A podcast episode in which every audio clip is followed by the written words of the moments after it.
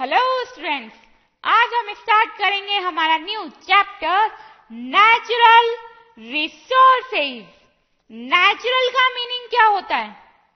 Natural का meaning होता है जो चीज़ें हमें नेचर ने प्रोवाइड की हैं प्रोवाइडेड बाय नेचर उन्हें हम क्या कहते हैं?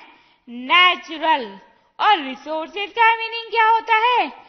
यूजफुल थिंग्स जो भी चीज़ें हमारे यूज़ की हैं, यूजफुल है, उन्हें हम क्या कहते हैं? रिसोर्सेज तो नेचुरल रिसोर्सेज का कंबाइंड मीनिंग अगर हम निकालें कंबाइंड डेफिनेशन अगर हम देखें तो वो क्या होगी?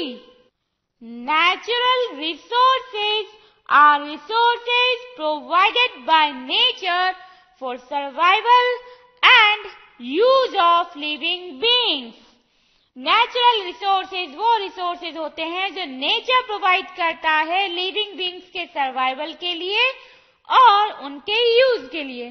अब ऐसी तो बहुत सारी चीज़ें हैं जो नेचुरल हैं और लिविंग बींग्स के यूज़ के लिए भी हैं। For example sun air water forest land and etcetera और भी बहुत सारी चीज़ें जो नेचुरल हैं और लिविंग बींग्स के यूज़ के लिए हैं। अब इन एग्जाम्पल्स में देखिए आप, ये जो सन है, क्या ये अर्थ पे है? क्या ये सन अर्थ पे प्रेजेंट है? नहीं है। तो हम क्या कह सकते हैं? Sun is not on earth right लेकिन एयर वाटर फॉरेस्ट लैंड ये सब कहाँ पे हैं? अर्थ पे प्रेजेंट है तो हम क्या कह सकते हैं? Air water forest land are on earth right तो नेचुरल रिसोर्सेज में हम वही रिसोर्सेज के बारे में डिस्कस करेंगे जो अर्थ पे प्रेजेंट है like air water forest land etcetera right तो चलिए स्टार्ट करते हैं हमारा चैप्टर इस चैप्टर में बच्चों हम थ्री मेजर रिसोर्सेज डिस्कस करेंगे जो अर्थ पे प्रेजेंट हैं और वो थ्री मेजर रिसोर्सेज कौन कौन से हैं एयर वाटर एंड लैंड ये थ्री मेजर नेचुरल रिसोर्सेज हैं अर्थ पे राइट right? तो एक बार हम इनको जरा शॉर्ट में देख लेते हैं. जस्ट एन इंट्रोडक्शन डिटेल में हम आगे डिस्कस करेंगे सही तो पहले डिस्कस करते हैं अबाउट एयर ये देखिए, ये क्या है अर्थ अर्थ को चारों तरफ़ से किसने कवर कर रखा है? एयर ने। तो ये जो एयर है, जिसने अर्थ को हर तरफ़ से एक ब्लैंकेट की तरह कवर कर रखा है, उसे हम क्या कहते हैं? एटमोस्फेयर तो एटमोस्फेयर क्या है? इसकी डेफिनेशन क्या होगी? Atmosphere is the blanket of air surrounding earth earth के चारों तरफ़ जो ये एयर का ब्लैंकेट है, इसे हम क्या कहते हैं? एटमॉस्फेयर राइट अब हम बात करते हैं वाटर की। हम सबको पता है कि जो हमारी अर्थ है, उसका 75 परसेंट किसने कवर कर रखा है? वाटर ने। कितना ज़्यादा अमाउंट में वाटर है अर्थ सरफेस पे। राइट कंफ्यूज हो रहे होंगे ना? कि इतना ज़्यादा अमाउंट में वाटर है अर्थ पे। प्रूफ देख लीजिए, ये क्या है अर्थ ये लैंड पीस है, ये भी लैंड पीस है और ये भी लैंड पीस है।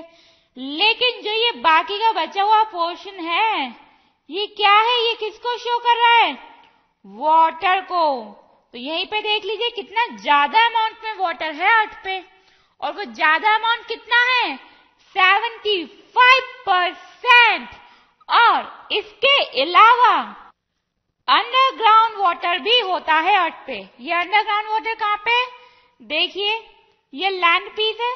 इसको हम अगर डिग करेंगे, खोदेंगे तो यहाँ पे हमें क्या मिलेगा? वाटर तो ये जो वाटर है, जो अर्थ के अंदर है, उसे हम क्या कहते हैं? अंडरग्राउंड वाटर अब क्वेश्चन ये है कि क्या हम अंडरग्राउंड वाटर को यूज़ कर सकते हैं? तो आंसर है यस हम अंडरग्राउंड वाटर को यूज़ कर सकते हैं। और उसके एग्जाम्पल्स क्या हैं? वेल और ट्यूबवेल कुएँ में से हम जो पानी निकाल के यूज़ करते हैं, वो कौन सा वाटर होता है? अंडरग्राउंड वाटर सिमिलरली गाँव में जो ट्यूबवेल्स लगे होते हैं, वो कौन सा वाटर यूटिलाइज करते हैं? अंडरग्राउंड वाटर अब देखिए यहाँ पे ये जितना भी वाटर है ओशियंस की फॉर्म में अंडरग्राउंड वाटर की फॉर्म में इस वाटर को एक टर्म दी जाती है हाइड्रोस्फेयर। तो ये हाइड्रोस्फेयर किसे रिप्रेजेंट करता है?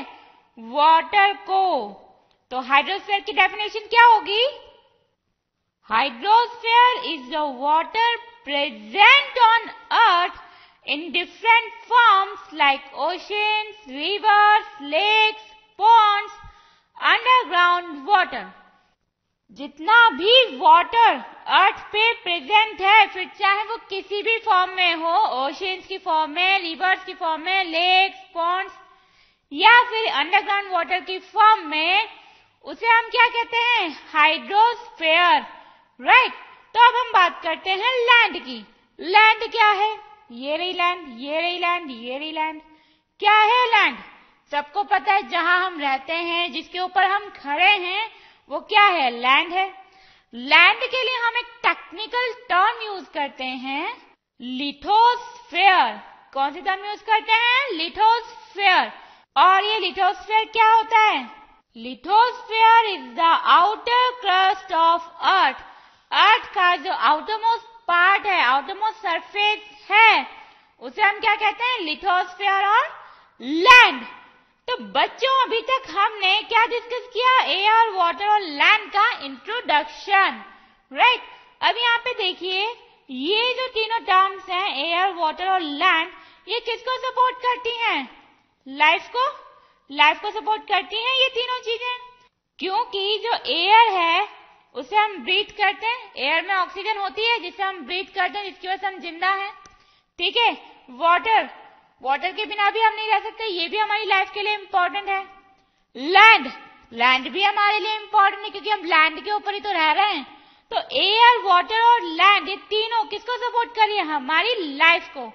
तो जितनी भी चीज़ें, जितनी भी चीज़ें एक्स वाई जेड जितनी भी चीज़ें लाइफ को सपोर्ट करती हैं, उसे हम एक टर्म देते हैं। और वो टर्म क्या है? बायोस्फेयर क्या कहते हैं? बायोस्फेयर क्यों? देखिए, इसमें ये क्या टर्म आ रही है? बायो और बायो का मीनिंग क्या होता है? लाइफ क्या मीनिंग होता है बायो का? लाइफ अब क्योंकि हम बायोलॉजी पढ़ रहे हैं तो सबको पता होना चाहिए कि बायो का मीनिंग क्या है। Right right? तो अब अगर हम बायोस्फेयर की डेफिनेशन देखें तो क्या होगी? ध्यान से देखना।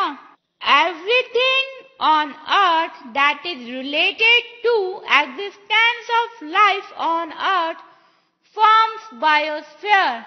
हर वो चीज़ अर्थ की हर वो चीज़ जो लाइफ की एग्जिस्टेंस से रिलेटेड है वो क्या बनाती है biosphere for example air water and land plants animals and forest air water and land life को सपोर्ट करते हैं अभी हमने देखा। प्लांट्स भी लाइफ को सपोर्ट करते हैं, क्योंकि एनिमल्स प्लांट्स को खा के ज़िंदा रहते हैं। एनिमल्स भी अदर एनिमल्स की लाइफ को सपोर्ट करते हैं, और फॉरेस्ट भी लाइफ को सपोर्ट करते हैं। तो ये सारी चीज़ें क्या बनाती हैं? बायोस्फीयर राइट अब यहाँ पे देखिए, मैंने ये दोनों एग्जाम्पल्स अलग अलग क्यों लिखे हैं? कोई तो रीजन होगा, ये इधर की तरफ़ और इधर की तरफ़। वो इसलिए लिखे हैं क्योंकि मैं आपको यहाँ पे ये बताना चाहती हूँ कि बायोस्फीयर के दो कंपोनेंट्स होते हैं नॉन लिविंग और लिविंग देखिए एयर वाटर और लैंड ये कैसे कंपोनेंट्स हैं? ये नॉन लिविंग है राइट नॉन लिविंग कंपोनेंट्स हैं और प्लांट्स एनिमल्स फॉरेस्ट ये सभी क्या हैं? लिविंग है। तो ये क्या है? लिविंग कंपोनेंट्स हैं। राइट तो बायोस्फीयर के दो कंपोनेंट्स होते हैं नॉन लिविंग और लिविंग और इन कंपोनेंट्स को एक टेक्निकल टर्म्स भी दी जाती हैं. नॉन लिविंग कंपोनेंट्स को कहते हैं ए बायोटिक कंपोनेंट्स और लिविंग कंपोनेंट्स को कहते हैं biotic components abiotic means non living और बायोटिक मीन्स लिविंग एबायोटिक में नॉन लिविंग कंपोनेंट्स आते हैं, जैसे एयर वाटर लैंड और बायोटिक कंपोनेंट्स में लिविंग कंपोनेंट्स आते हैं, जैसे प्लांट्स एनिमल्स और फॉरेस्ट अब हम डिस्कस करेंगे हमारा फ़र्स्ट नेचुरल रिसोर्स एयर अभी तक हमने एयर के बारे में क्या डिस्कस किया है? कि जो एयर है, उसने हमारी अर्थ को एक ब्लैंकेट की तरह हर तरफ़ से कवर किया हुआ है, जिसे हम क्या कहते हैं? एटमोस्फेयर लेकिन क्वेश्चन ये है कि एयर क्या है? एयर किससे बनी हुई है? तो चलिए, उसके लिए हम देखते हैं. Composition of air air around us is compose of many gases हमारे आसपास जितनी भी एयर है वो किससे मिलके बनी हुई है? बहुत सारी डिफरेंट डिफरेंट गैसेस से मिलके बनी हुई है। Like nitrogen oxygen carbon dioxide and water vapours ये कुछ एग्जाम्पल्स हैं उन गैसेस के जिससे मिलके हमारी एयर बनी हुई है। इसके अलावा और भी बहुत सारी गैसेस होती हैं एयर में। बट एक्चुअली वो बहुत ही स्मॉल अमाउंट में होती है, इसलिए हम उन्हें यहाँ पे डिस्कस नहीं करेंगे। अब देखिए यहाँ पे ये जो नाइट्रोजन है, ये एयर का मेजर पोर्शन कवर करती है अराउंड 78 परसेंट और ऑक्सीजन सेकेंड मेजर पोर्शन है एयर का अराउंड 21 परसेंट अब बचा कितना परसेंट वन परसेंट उसमें ये जितनी भी गैसेज हैं, बाकी की वो आ जाती हैं including carbon dioxide and water vapours यहाँ पे देखिए, ये जो कंपोजिशन है ये कंपोजिशन यूनिक है। कैसी है? यूनिक है अर्थ पे। Unique to earth only earth पे ही ये कंपोजिशन प्रेजेंट होता है एयर का। इसीलिए जो लाइफ है, वो कहाँ पे एग्जिस्ट करती है? Life exist only on earth only earth पे ही लाइफ एग्जिस्ट करती है। इसके अलावा आपने कभी सुना है कि किसी और प्लैनेट पर लाइफ एग्जिस्ट कर रही है? नहीं सुना होगा। क्यों? क्योंकि वहाँ पे एयर का ये कंपोजिशन नहीं है। For example Venus and Mars यहाँ पे भी एयर तो प्रेजेंट है, लेकिन यहाँ का जो एटमोस्फेयर है, यहाँ की जो एयर है, वहाँ पे मैक्सिमम परसेंटेज है कार्बन डाइऑक्साइड का, और वो भी कितना परसेंट है? 95 टू 97 परसेंट इतना ज़्यादा अमाउंट में कार्बन डाइऑक्साइड प्रेजेंट है एयर में। इसीलिए वीनस और मार्स पे या किसी भी और प्लैनेट पे लाइफ एग्जिस्ट नहीं करती है। ये तो हमें आंसर मिला कि एयर क्या है एयर की कंपोजिशन क्या है, किससे एयर बनी है। लेकिन अगेन यहाँ पे एक क्वेश्चन है कि हमने एयर को नेचुरल रिसोर्स कहा है। और नेचुरल रिसोर्सेज क्या होते हैं? ये वो रिसोर्सेज ये वो रिसोर्सेज होते हैं जो लिविंग बींग्स के सर्वाइवल के लिए और उनके यूज़ के लिए होते हैं। इसका मतलब एयर का भी कुछ इंपॉर्टेंस होगा। एयर की भी कोई ना कोई इंपॉर्टेंस होगी, जिसकी वजह से इसे हम नेचुरल रिसोर्स कह रहे हैं। इसके लिए हम डिस्कस करेंगे एप्लीकेशंस ऑफ़ एयर जब भी हम एयर के एप्लीकेशंस की बात करते हैं तो फ़र्स्ट एप्लीकेशन हमारे माइंड में आती है ब्रीथिंग कौन सी एप्लीकेशन आती है? ब्रीथिंग क्यों? क्योंकि अर्थ पे जितने भी ह्यूमन बींग्स हैं, उन सभी में ब्रीथिंग प्रोसेस होता है। और केवल ह्यूमन बींग्स में नहीं, बल्कि अर्थ पे जितने भी एनिमल्स हैं, सभी में ब्रीथिंग प्रोसेस होता है। और ये जो ब्रीथिंग प्रोसेस है, इसमें टू प्रोसेस होते हैं। कितने प्रोसेस होते हैं? टू प्रोसेस कौन कौन से? इनहेल और एक्जेल इनहेल का मतलब क्या होता है? ब्रीथ इन और एक्जेल का मीनिंग होता है ब्रीथ आउट ये जो दोनों प्रोसेस होते हैं, ये दोनों प्रोसेस सभी एनिमल्स में होते हैं। लेकिन इन दोनों प्रोसेस में जो गैस कंज्यूम होती है या फिर जो गैस रिलीज़ होती है, वो दोनों अलग अलग होती हैं। कैसे? जब भी हम इनहेल करते हैं तो हम एयर में से कौन सी गैस कंज्यूम करते हैं? ऑक्सीजन और जब भी हम एक्जेल करते हैं, तब हम एयर में कौन सी गैस रिलीज़ करते हैं? कार्बन डाइऑक्साइड ओके लेकिन यहाँ पे एक कंफ्यूजन है कि अर्थ पे तो बहुत ज़्यादा अमाउंट में एनिमल्स हैं, बहुत ज़्यादा अमाउंट में तो जब इतने सारे एनिमल्स मिलके कार्बन डाइऑक्साइड प्रोड्यूस करेंगे और ऑक्सीजन कंज्यूम करेंगे तो एयर में जो ऑक्सीजन का और कार्बन डाइऑक्साइड का कंसंट्रेशन है, वो चेंज हो जाना चाहिए। ऑक्सीजन का अमाउंट डिक्रीज हो जाना चाहिए और कार्बन डाइऑक्साइड का अमाउंट इंक्रीज हो जाना चाहिए। क्योंकि बहुत सारे एनिमल्स मिलके ऑक्सीजन कंज्यूम कर रहे हैं और कार्बन डाइऑक्साइड प्रोड्यूस कर रहे हैं। और केवल ये ब्रीथिंग का प्रोसेस ही नहीं है जिसमें कार्बन डाइऑक्साइड प्रोड्यूस हो रही है और ऑक्सीजन कंज्यूम हो रही है। इसके अलावा और भी बहुत सारे प्रोसेस होते हैं जिनमें कार्बन डाइऑक्साइड प्रोड्यूस होती है और ऑक्सीजन कंज्यूम होती है। For example burning process burning process में भी ऑक्सीजन कंज्यूम होती है और कार्बन डाइऑक्साइड प्रोड्यूस होती है। फिर तो डेफिनेटली डेफिनेटली ऑक्सीजन का अमाउंट डिक्रीज होना चाहिए और कार्बन डाइऑक्साइड का अमाउंट इंक्रीज होना चाहिए। क्योंकि इन दोनों इन दोनों प्रोसेस में ऑक्सीजन कंज्यूम हो रही है और बहुत ज़्यादा अमाउंट में कंज्यूम हो रही है। लेकिन आपको ये जान के शौक लगेगा कि ऐसा नहीं होता है। ऑक्सीजन का अमाउंट ना तो कभी चेंज हुआ था, ना कभी चेंज हुआ है और ना ही कभी चेंज होगा। और कार्बन डाइऑक्साइड का अमाउंट भी पहले बहुत कम था, आज भी बहुत कम है और आगे भी बहुत कम ही रहेगा। But again is question again there is a question क्यों? ऐसा क्यों है? क्योंकि हमारी अर्थ पे इन दोनों प्रोसेस के अपोजिट और बी प्रोसेस होते हैं। और वो प्रोसेस मेजर प्रोसेस जो होता है, इनके अपोजिट वो होता है किसमें? प्लांट्स में। कैसे? प्लांट्स में बच्चों, एक प्रोसेस होता है फोटोसिंथेसिस इस प्रोसेस में क्या होता है बच्चों? ये जो प्लांट्स होते हैं, ये एटमॉस्फेयर से एयर से कार्बन डाइऑक्साइड कंज्यूम करते हैं और अपना फ़ूड बनाते हैं।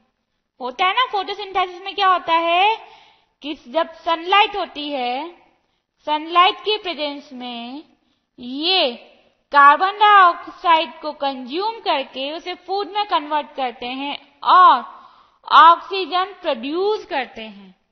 तो क्या हो रहा है प्लांट्स में? प्लांट्स में कार्बन डाइऑक्साइड कंज्यूम हो रही है और ऑक्सीजन गैस प्रोड्यूस हो रही है। तो ये प्रोसेस किसका अपोजिट है? इन दोनों प्रोसेस के अपोजिट है। इसके अलावा एक और एग्ज़ाम्पल है, जिसमें कार्बन डाइऑक्साइड कंज्यूम होती है। और वो एग्ज़ाम्पल क्या है? फॉर्मेशन ऑफ़ शेल्स ये शेल है। ये कौन बनाता है? जो मैराइन एनिमल्स होते हैं। कौन से animals marine animals marine animals कौन से होते हैं? जो सी में एनिमल्स होते हैं, उन्हें हम कहते हैं मैराइन एनिमल्स ये जो मैराइन एनिमल्स होते हैं, ये शेल बनाते हैं। किससे बनाते हैं? कैल्शियम कार्बोनेट से। अब यहाँ पे फिर से एक क्वेश्चन है माइंड में कि शेल्स का फॉर्मेशन हो रहा है और ये कैल्शियम कार्बोनेट से बनते हैं और मैराइन एनिमल्स इन्हें बनाते हैं। बट इस पूरे प्रोसेस में कार्बन डाइऑक्साइड कहाँ कंज्यूम हो रही है? नहीं आ रहा ना समझ में? तो देखिए इसका आंसर जो कैल्शियम कार्बोनेट है, वो कैल्शियम ऑक्साइड और कार्बन डाइऑक्साइड से मिलके बनता है। तो आगे यहाँ पे कार्बन डाइऑक्साइड गैस यूज़। हो गई ना यूज़ यहाँ पे? ये दोनों प्रोसेस कौन से हैं?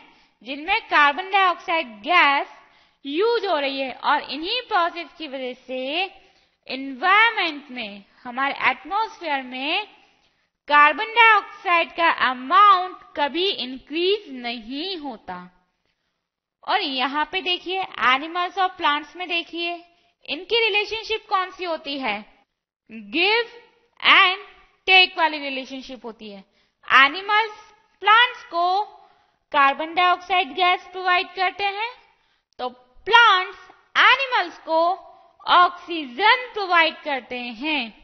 ओके तो ये हुआ हमारा एप्लीकेशन ऑफ़ एयर में first application of air breathing complete अब हम डिस्कस करेंगे सेकेंड एप्लीकेशन ऑफ़ एयर और वो है क्लाइमेट कंट्रोल एयर अर्थ के क्लाइमेट को कैसे कंट्रोल करती है? मतलब क्या है इसका? कि जो एयर है, वो अर्थ के मिनिमम और मैक्सिमम टेम्परेचर को डिसाइड करती है टेम्परेचर लिमिट को डिसाइड करती है। कैसे? उसके लिए देखिए यहाँ पे, ये क्या है? सन ये है मून और ये अर्थ है। सन से मून और अर्थ अप्रोक्सीमेट इक्वल डिस्टेंस पे हैं। अप्रोक्सीमेट इक्वल डिस्टेंस है मून और अर्थ का सन से। तो हम क्या लिख सकते हैं यहाँ पे? Distance between sun and earth is approximate equals to distance between sun and moon it means जब सनलाइट आती है तो वो मून और अर्थ पे इक्वली फॉल होगी।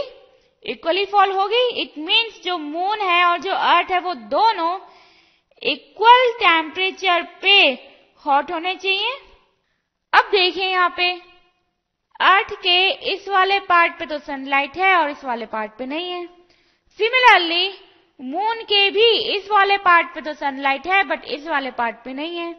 तो जिस पार्ट पे सनलाइट है, वहाँ पे क्या हो रहा है? डे और जिस पार्ट पे सनलाइट नहीं है, वहाँ पे क्या हो रहा है?